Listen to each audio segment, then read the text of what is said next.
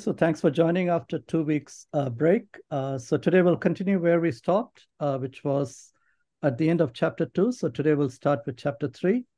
And God willing, we'll take a look at the first uh, 12 verses where uh, we are told about two messengers and we're also given the answer uh, to the two questions that we saw at the end of chapter 2, verse 17. And we see a beautiful verse in chapter 6, which reminds us of God's uh, wonderful attribute that He's an unchanging God uh, when it comes to the covenant or the promises uh, that He makes with us. And then there is a call uh, to return to God uh, in the context uh, of tithing, which is used as an illustration of returning to God. And we'll close with some uh, reflection in terms of how it applies to our own lives. So we'll start with uh, Malachi chapter 2, uh, verse 17, uh, where we ended last week or two weeks back. Uh, it says, uh, Ye have wearied the Lord with your words, uh, yet ye say, Wherein have we wearied him? When ye say, Everyone that doeth evil is good in the sight of the Lord, and he delighteth in them, or where is the God of judgment? So here we see that the the Israelites they're complaining and asking questions, and these are questions that people often ask uh, even today, uh, like everyone who's doing evil is good in the sight of the Lord, uh, in the sense that those who are doing evil are still prospering uh, in the world, whereas those who are believers or those who are following the Lord uh, they seem to be going through sufferings or they seem to be facing uh, many challenges. So we often ask the question when uh, where is the God of judgment or where is the justice uh, that we expect uh, from God and why is the justice uh, being delayed? So in chapter three, we see the response of God to these questions. And the response comes in the form of two messengers who are sent uh, to save uh, and to judge. So that is the focus in chapter 3. so we'll start by reading uh, verses 2 to 5, uh, which uh, introduces the two messengers, and we can see uh, what is their role. Yeah, maybe someone can read verse. We'll start with verse 1, sorry. okay, so in verse 1, we're reminded of the two messengers. Yeah. Okay, so in the very first verse, uh, we are introduced to two messengers. And the first one, uh, he shall prepare the way before me. So we know that uh, it is referring to John the Baptist. And it was fulfilled uh, after 400 years, because after Malachi, there was 400 year of silence. And it is John the Baptist uh, who prepares the way. And even as we read in Mark chapter 1, uh, verses 2 and 3, it says, uh, as it is written in the prophets, uh, Behold, I send my messenger before thy face, which shall prepare thy way before thee. The voice of one crying in the wilderness, uh, Prepare ye the way of the Lord and make his path straight. And we also see that reference in Isaiah chapter 40 and verse 3. So we read about the ministry of John the Baptist uh, when we read through the book of John or book of Matthew. Uh, his main ministry was to introduce uh, Lord Jesus Christ. And we also see that uh, in his messages, uh, there is a call to confession, uh, there is a call to repentance, and there is a call to baptism. But in the essence is uh, he is paving the way or he's preparing the way for Lord Jesus Christ to come. And we read that also in John 1 29, where it says, Behold, uh, the Lamb of God, uh, which taketh away the sin of the world. And in John chapter 1, verse 6 and 7, uh, again, it reminds us of his ministry. It says, There was a man sent from God whose name was John. The same came for a witness uh, to bear witness of the light, that all men through him, which is Lord Jesus Christ, uh, might believe. So John was not preaching about himself, but he was simply preparing the way for Lord Jesus Christ. And he was uh, pointing uh, people to the Lamb of God, uh, which is Lord Jesus Christ, uh, who is able to take away the sins of the world. And even in his preaching, we see that the focus uh, is on repentance and baptism, as we read in Matthew 3 2, saying, Repent ye, for the kingdom of God is at hand. Then went out to him, Jerusalem and all Judea and all the region round about Jordan, and were baptized of him in Jordan, uh, confessing their sins. So we see that uh, John the Baptist played an important role because he was uh, making the way for Lord Jesus Christ. Uh, he was making the way for the message of Lord Jesus Christ, uh, which was prophesied in the Old Testament. And the second uh, messenger, which we are also introduced uh, in chapter verse one, speaks about Lord Jesus Christ. And Lord Jesus Christ had a different role. The first time he came as a savior, and the second time he would come as a judge. And Malachi uses that uh, to answer the two questions, and we'll get to that. So we'll read in Luke chapter 19 and verse 10 For the Son of Man is come to seek and to save uh, that which was lost. So we know that when Lord Jesus Christ came the first time, uh, he came uh, to save sinners. Uh, he came uh, as a savior. And here it goes on to say in the same verse uh, that he shall come suddenly to his temple, even the messenger of the covenant, whom he delight in. Behold, he shall come, uh, saith the Lord of hosts. So Jesus uh, comes to the temple and he replaces uh, the temple sacrifices. And we also know that through Lord Jesus Christ uh, came the new covenant. And after his coming, he became the mediator between God and man so that uh, there is no need for sacrifices uh, like we see in the Old Testament. So we read in Hebrews uh, 12 24, and to Jesus, uh, the mediator of the new covenant. And because uh, he is the mediator, uh, we are often reminded that we can come boldly unto the throne of grace, as we read in Hebrews 4:16. And in verses uh, 2 to 5, uh, we are again pointed to Lord Jesus Christ. And here uh, he's not coming as a savior, but he's coming as a judge. And he's coming as someone who is going to refine and purify uh, not only uh, the priests, but also the people so that they can offer uh, a sacrifice that is acceptable to God. So here we see two groups of people and earlier in Malachi, we see that we see that one of the complaint of God was that they were offering uh, sacrifices that were not uh, acceptable. But here, when the Lord is coming back uh, the second time, uh, He is purifying a group of people, uh, but at the same time, He is also judging a second group of people who don't uh, turn to Him. So we'll see that. So the second coming of Christ is seen as His coming as a judge and also uh, he is coming. Uh, it is seen as a dreadful day, uh, which would be of fire and fury uh, to purify. And here we see in verse 2 But who may abide the day of his coming, and who shall stand when he appeareth? For he is like a refiner's fire and like fuller's uh, soap. So here we see that Christ is going to oversee the refining of the sons of Levi. And by, by taking the dross uh, from the silver and purging them as gold and silver or precious metals, and washing the stain uh, with fuller soap, uh, which could be like a cleansing.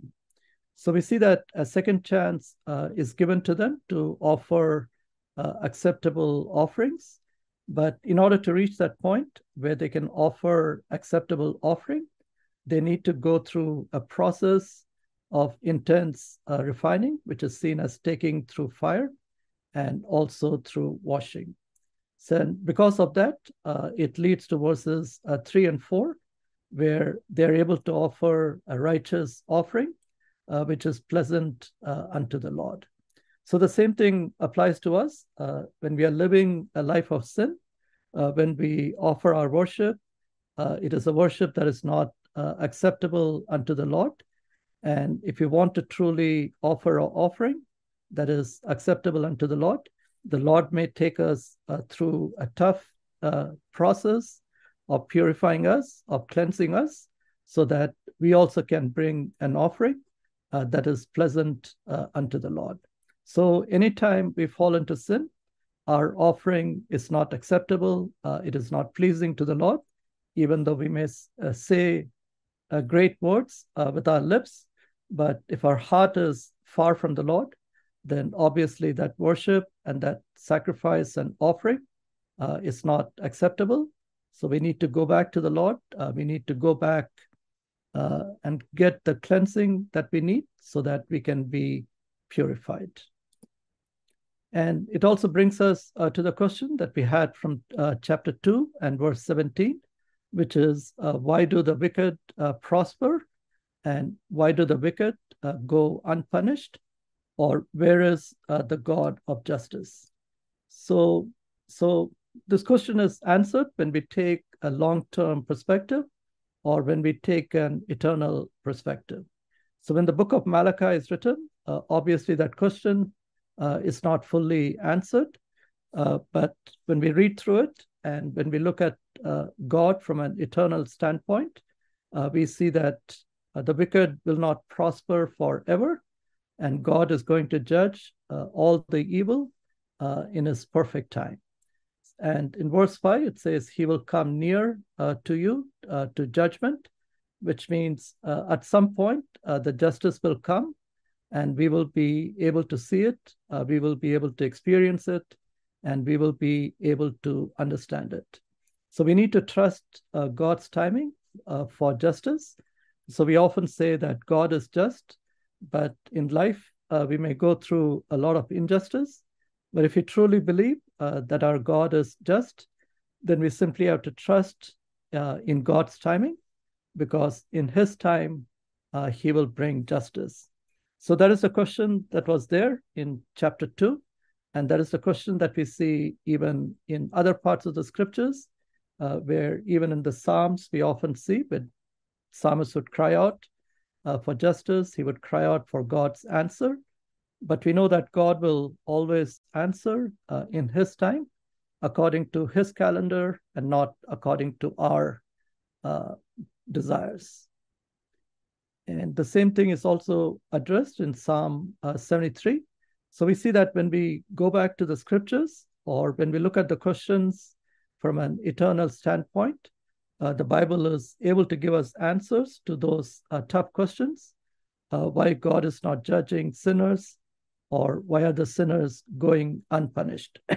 so in Psalm 73, verse 17, it says, uh, Until I went uh, into the sanctuary of God, then understood I their end.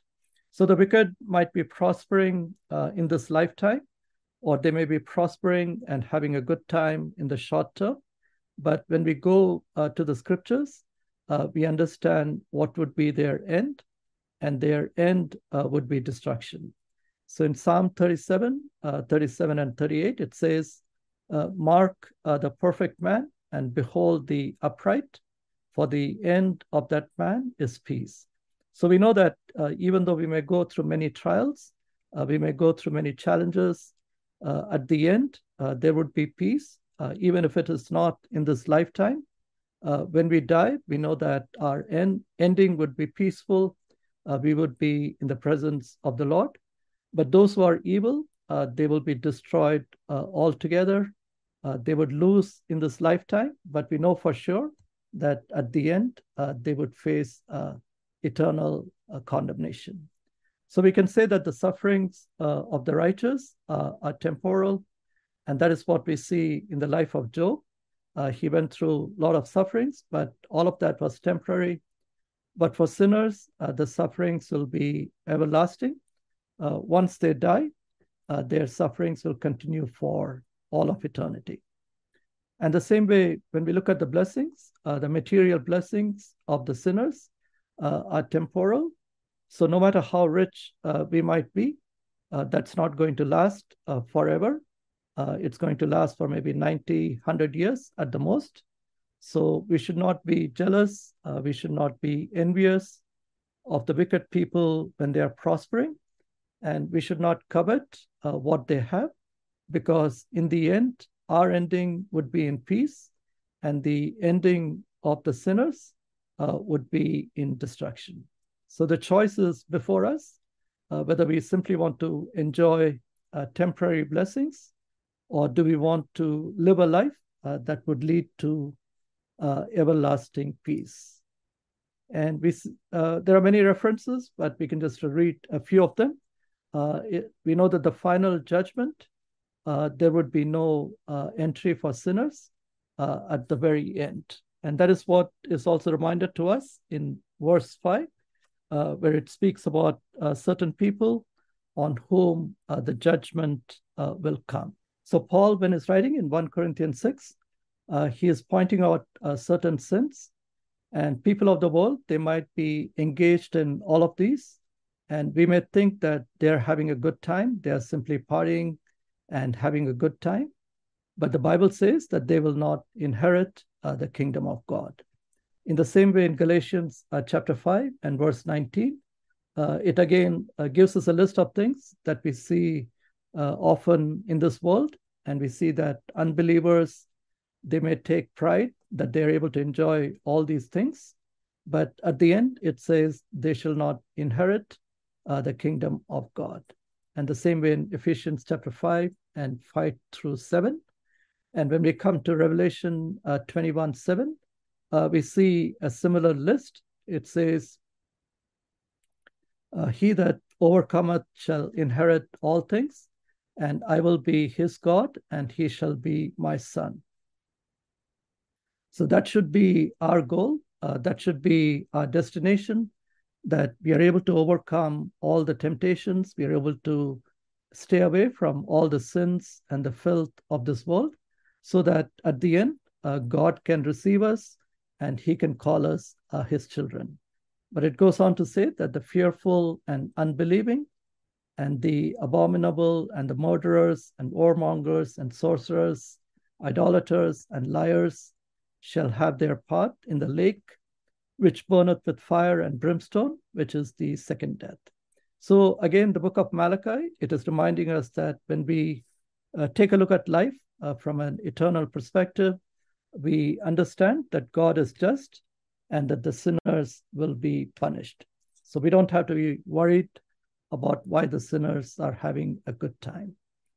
And we also often ask the question why doesn't God judge uh, immediately? Uh, and we can simply say that God is waiting or He's gracious uh, as both the sinners and believers uh, need time. So even as believers, uh, we may fall into sin or we have failures uh, in our life, but we see that God doesn't judge us immediately. he gives us time. he gives us a second chance he gives us a third chance so that we can keep uh, coming back to Him uh, because God is gracious and God is merciful. So, just like God is uh, giving us time uh, to set things right, uh, in the same way, He is also being merciful to sinners so that uh, they would also take some take time to repent. So that is what we read in 2 Peter 3 9. The Lord is not slack concerning his promise, as some men count slackness, but is long suffering uh, to us, not willing that any should perish, but that all should come to repentance. So oftentimes we just look at issues from others' point of view. We want others to be judged, uh, others to be dealt with uh, immediately by God. But at the same time, when we look at our own life, uh, we want God to be compassionate. We want God to be merciful. We want God to give us uh, many chances. Uh, so we need to have the same position for sinners. Uh, we should be looking at sinners and pray to God that God they will come to uh, repentance uh, during the time of grace that they have. And verse six uh, brings us to a beautiful verse in uh, which is central to the theme of the Old Testament and also the New Testament. Yeah, someone can read. I, the Lord, do not change, so you, the descendants of Jacob, are not destroyed. Yeah, so it gives us a statement and it also tells us uh, what is the outcome of that. So it tells us that God doesn't change. And because of that, uh, the sons of Jacob or the sons of Israel or the nation of Israel uh, is not consumed. But we need to keep in mind when it says uh, unchanging God, uh, it is in the context of the covenant that God has made uh, with the people of Israel. It doesn't mean that God doesn't change uh, in the way uh, he operates. So we know that God met Moses in the burning bush, But when God wanted to meet Saul, he met him on the road to Damascus. So we know that all of us have unique uh, experiences with God. So God does change uh, in terms of how he interacts with us and how he reveals himself to us. So here, when it says God is unchanging, uh, it means that uh, God is unchanging uh, in terms of the promise that he makes or the covenant uh, that he has made with us. For I am the Lord, I change not. So even though the Israelites were unfaithful, uh, even as we saw in the book of Deuteronomy, uh, we see that God remains uh, faithful uh, to the covenant uh, that He has made uh, with the people of Israel. And even today, we know that people of Israel are existing and living, and they have not been consumed by the wrath of God or by the judgment of God. And in Deuteronomy 4:30, it says, When thou art in tribulation, and all these things are come upon thee, even in the latter days, if thou turn to the Lord thy God, and shall be obedient unto his voice, for the Lord thy God is a merciful God, he will not forsake thee, neither destroy thee, nor forget the covenant of thy fathers, which he sware unto them. So we see that God is uh, always being merciful. God is always uh, giving a second chance.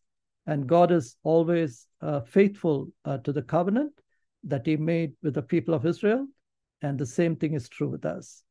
And Psalm 89 34 says, My covenant uh, will I not break, nor alter the thing that is gone out of my lips. Which reminds us that if God tells us something, uh, if he gives us a promise, uh, he will fulfill that promise. Uh, we know that some promises are conditional. Uh, even the Mosaic laws, they are conditional. That's why we have a list of blessings and curses. But we know that if God makes a covenant, then it's a unilateral covenant that no matter what we do, uh, that covenant will stay true and it would be uh, fulfilled. And Leviticus uh, 26 44, it says, And yet for all that, when they be in the land of their enemies, I will not cast them away, neither will I abhor them uh, to destroy them utterly and to break my covenant with them, for I am the God, Lord their God. So it reminds us of the relationship that we have with our own children. Uh, even if they go against us or even if they don't do things that we don't like, uh, we would still remain uh, faithful to them. Uh, we would still uh, take care of them because that is the relationship that we enjoy. And that is the covenant God had with the people of Israel. And here we see that the Israelites, they are addressed uh, as sons of Jacob. So one reason could be God was simply reminding them of the character of Jacob, or he was reminding them of the time when they were not uh, Israel. And it also reminds us that it is possible to have a name change.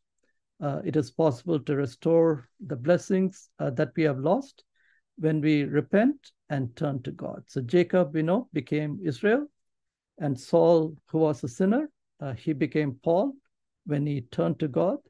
In the same way, whatever blessings uh, we have lost, uh, we also can uh, be restored when we turn back to God. And when we look in the scriptures, we see some covenants uh, that were made to entire humanity.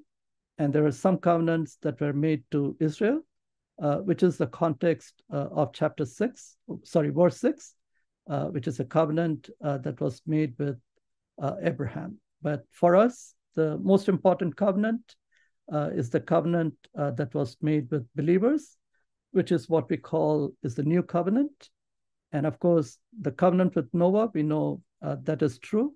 The world has not been destroyed by flood because God made a covenant uh, at that time. So of course, uh, we've had many floods, uh, but nothing like the flood that we see in the book of Genesis that wiped out the entire uh, things. And in verses uh, 7 to 12, the focus is on returning to God, even though it speaks about tithing and oftentimes we use this uh, passage to talk about tithing. But when we read the entirety of chapter three, we see that the focus is more on how we can return to God. And God is simply, uh, or the book of Malachi is simply giving us an example of how we can return to God. What is the path to go back? And what is the blessings uh, when we return to God? Okay, so oftentimes we tend to focus on verses uh, 8 through 10. But the more important verse uh, is verse 7, where God is giving us a beautiful promise uh, return unto me, and I will return unto you. So, just by that statement, uh, it implies that we have gone away from God, but God is saying, if you come back to me, then I will return unto you. But the people of Israel, as we have seen in the first two chapters, uh, when God makes a statement, they give a counter statement and seem to suggest that they haven't really gone away from God, or they seem to act uh, innocent or ignorant, whatever way we may call it. And God goes on to explain uh, that uh, in the context of tithing. So we'll take a look at that. So God is saying, uh, Return to me, and people are saying, How? And and consistent with previous chapters, uh, that was the trend where they would often ask uh, or challenge what God is telling them. So here, uh, God is using the tithing to explain, and the return is connected to faithfulness uh, in tithing. And tithing is really used uh, to show the condition of our hearts and the need uh, to return. So, so if you're not obedient uh, in tithing, uh, God is saying is that you have gone away from me, and the time has come for you uh, to return to me, uh, even in that simple act of obedience, uh, which is uh, tithing. So, so here the challenge is that our attitude uh, towards money reveals the condition of our heart, and it also reveals how we are being stewards of what God has given us. we need to recognize that God is the source of all the gifts uh, in our life. All the material blessings uh, are coming from Him, and we are simply uh, called to be stewards or to take uh, good care of what God has given us, and also to be responsible and uh, obedient to what the scripture reminds us. So, the condition of our heart reveals our attitude to money. So, we can make uh, distinctions between our we can ask ourselves uh, whether we are generous with money or whether we are misers, whether we are spenders or we are simply hoarding money uh, where it's rotting and not being used, whether we are content uh, with the money that we have or we uh, keep on coveting more and more. Are we honest uh, in our dealings with money or are we crooked uh, in trying to acquire more and more wealth? Are we lenders or are we borrowers? Are we building wealth over time or are we destroying wealth by wasting or making poor judgments? Are we uh, trusting in the Lord uh, for providing for our wealth? Or do we keep on worrying that we don't have uh, enough? So the Lord is using the example of tithing to point uh, to the condition of our heart. So it's a challenge for all of us uh, in that context. So here it says uh, for, in verse 9, for you have robbed me, uh, even this whole nation. So we know that uh, it is not being addressed uh, to just the priests or the leadership. Uh, it is saying that the whole nation uh, has robbed God of tithe. And robbing, obviously, you're taking something that doesn't belong to you. So when we do that, we are also thieves and we are robbers in that context. When we uh, think about tithing, uh, we know that there was tithing uh, even before the laws were given. So in Genesis uh, 14, 18, uh, we read that uh, Abraham gave tithe of all to Melchizedek. And of course, Abraham did not know about the Mosaic laws. So we can say that tithing existed even before that as a gratitude to God or to recognize the blessings from God. And of course, when we come to the laws that were given, uh, we read in several places uh, about tithing. So in Leviticus uh, 27:30, it says, "And all the tithe of the land, whether of the seed of the land or the fruit of the tree, is the Lord's. it is holy unto the Lord. So it belongs to the Lord. The tithe belongs to the Lord. And if a man will at all redeem out of his tithe, he shall add there to the fifth part thereof.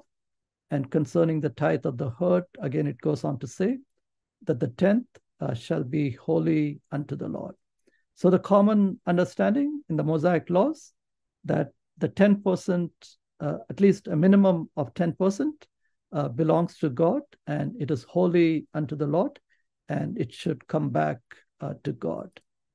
So here, when it says uh, people are robbing of tithe, that means they're not giving back uh, the 10% that they were supposed to give back. And when we come to uh, New Testament, there is no number that is given. Uh, in Luke 20, 25, uh, it reminds us that we need to give to Caesar the things which be Caesar's, and unto God the things which be God's. So Caesar is simply uh, a picture of the government, which means uh, we need to pay our taxes uh, truthfully. So that is our responsibility. But at the same time, we also need to give to God uh, what belongs to Him. And of course, we know the tax rate uh, that we need to give. But in terms of tithing, uh, it is not told how much we need to give to God so whether it's 10 or more or less, that is a decision. But it does tell us in New Testament that we need to give uh, generously uh, in Luke 12, 48. It tells us uh, we need to give uh, cheerfully, whether we are giving it to the Lord or we are giving it to uh, other believers or we are giving it to support something else. It should be done cheerfully. And in the same way, if we are giving, it should be given uh, secretly uh, as we read in Matthew 6, uh, 3, and 4. And we have seen this before. Tithing is an important principle that is carried forward uh, from the Old Testament. And when we read the scriptures, uh, especially in the Old Testament, uh, we see that tithing uh, was part of God's plan to provide for the ministries, but also to provide for the ministers or the priests who were serving in the temple and to maintain the ministries or to maintain the temple or the physical facilities and eh, and also to meet the needs of members uh, in the community uh, that may be going through uh, some kind of crisis or some kind of challenges so the church or the temple uh, should take care of the members who are part of that temple or community and if tithe is uh, not given then obviously all of the above would also be compromised. In Proverbs uh, 3 9, it reminds us again honor the Lord with thy substance and with the first fruits of all thine increase. So everything that we have belongs to the Lord, and the first fruits uh, should go back uh, to the Lord. So in verses 10 through 12, we see uh, the challenge uh, that is given. And obviously, in this case, the people of Israel uh, they have been compromising uh, in the area of tithing. So maybe they did not have enough and they thought they need to hold on to whatever they have. And oftentimes we also do that. Uh, if are in a financial crisis, uh, we tend to hold on to our money. We don't want to give it back, uh, or we don't want to help others, or we don't want to tithe because we feel we are already in a crunch and we are not willing to trust that God will take care of us. But here it is the challenge is given. Uh, God is telling them that if you return or if you come back and be obedient uh, in the area of tithing, then He would uh, bless them beyond their imagination. So here it says, uh, the heavens will be opened uh, to pour out abundance of blessing. Their harvest uh, will be protected and not only that, they would have a good testimony among other nations. And they will be able to see that uh, truly a nation that tithes uh, is honored and blessed by God. And it would be a land of delight, as it says in verse 12 and all nations shall call you blessed, for ye shall be a delightsome land, saith the Lord of hosts. But in order to achieve that, obviously they need to return to God and they need to take the step of faith and offer their tithe to God. And when they do that, God is saying, I would do all of these uh, in exchange. And oftentimes, God expects us to take the step of faith uh, before we can see blessings uh, in our life. But oftentimes, we are also afraid. Uh, we don't have faith uh, to take those steps. And we also see the blessings uh, in, in the New Testament that uh, when we take steps of faith, we will obviously grow in our faith. So if you're willing to trust God by giving back 10%, then obviously we are trusting that the Lord will help us to live uh, in the 90% that we have. Or if you're tithing 20%, uh, we are trusting that God will help us to survive and prosper in the 80% that we have. And we will also be blessed by God when we bless others. And Luke 6:38 says, "Give and it shall be given unto you." And Second Corinthians 9 6 says, If you sow bountifully, you will also reap uh, bountifully, or whatever we sow, uh, that is how we are going to be compensated, or that is how we are going to be blessed. And we also know that the blessings are different in the Old and New Testament. In the Old Testament, uh, even as we read in the book of Deuteronomy, uh, the blessings are focusing on the material things like the land and the and the animals and so on. But in the New Testament, the focus uh, is on spiritual blessings. But we see that uh, Abraham was a little bit different. He was not really looking for material blessings. So Abraham is also seen as the father of faith uh, in Hebrews chapter 11. Uh, he looked uh, for a city which has foundation whose builder and maker is God. And of course, it is with Abraham that God made the promise that he will bless him with the land and make him the father of many nations.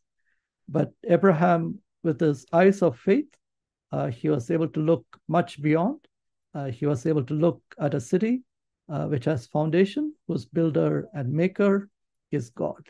So Abraham is a great example for us, where uh, even when we are enjoying material things uh, in this world, uh, we should still be focused on spiritual things. Uh, we should still be focused on the eternity that is before us in the presence of God. And Paul reminds us in Ephesians 1 3 that God has blessed us with all spiritual blessings uh, in heavenly places in Christ. And in verse 10, uh, we see that uh, when we don't tithe, uh, the curse of God will be upon us. And Deuteronomy 28, the second part, uh, talks about all the curses that come when we disobey God. And tithing uh, is also one way in which we show our obedience to God. And in the New Testament, uh, it reminds us that uh, when we are not faithful in small things, uh, especially when it comes to money, God is not going to give us greater riches uh, as we read in Luke 16 11.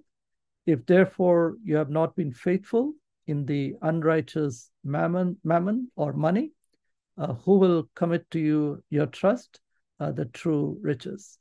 So essentially, it says uh, if you're not faithful uh, in giving money, then God is not going to commit to you uh, spiritual blessings, which are of much more greater value. So that brings us to the end. so we also might have the same question about questioning God's ways and God's timing on judgment, uh, just like the people of Israel. And just like the people of Israel, we also might have robbed God. We might have uh, gone away from God. And God is uh, reminding us and challenging us uh, that if we return to God, uh, He will return to us. So it need not be in the area of tithing, uh, it could be in any other area. Uh, each one might have a different area where we have fallen short of God's uh, expectation. And God is saying, if you return to me, I will return to you.